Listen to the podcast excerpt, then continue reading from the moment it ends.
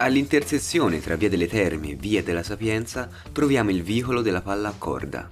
Sembra certo che il caratteristico vicolo debba il suo nome al gioco della palla a corda, assai in voga tra il Rinascimento e il Settecento, ma probabilmente inventato già nel tardo Medioevo. Considerato l'antenato del moderno tennis, consisteva nel lanciare e respingere la palla con il palmo della mano al di sopra di una corda sospesa a metà campo. Solo in un secondo momento per colpire la pallina fu introdotta una paletta di legno e pergamena, che a sua volta fu poi sostituita da una racchetta.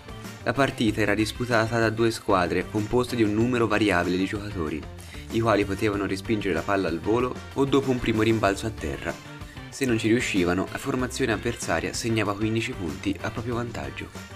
Un gioco terminava quando una delle due compagini totalizzava 60 punti, mentre un'intera partita si articolava di solito in 4 giochi.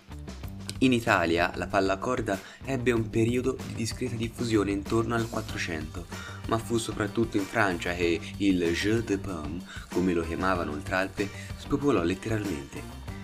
Per questo motivo è probabile siano stati proprio gli studenti stranieri che frequentavano numerosi il vicino e già rinomato studio senese, allora posto alla Sapienza, nei locali che oggi ospitano la biblioteca degli internati, a diffondere in città la palla a corda.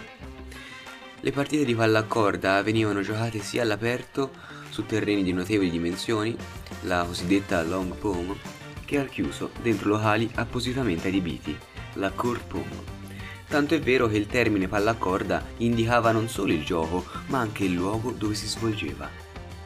Esempio lampante, la sala della Reggia di Versailles, dove nel 1789 vi si riunirono i rappresentanti francesi del Terzo Stato per prestare il giuramento di non separarsi finché al paese non fosse stata data una Costituzione, noto come giuramento della palla a corda. Oggi è impossibile riconoscere dove il gioco si svolgesse nel vicolo senese, anche perché ha subito diverse trasformazioni.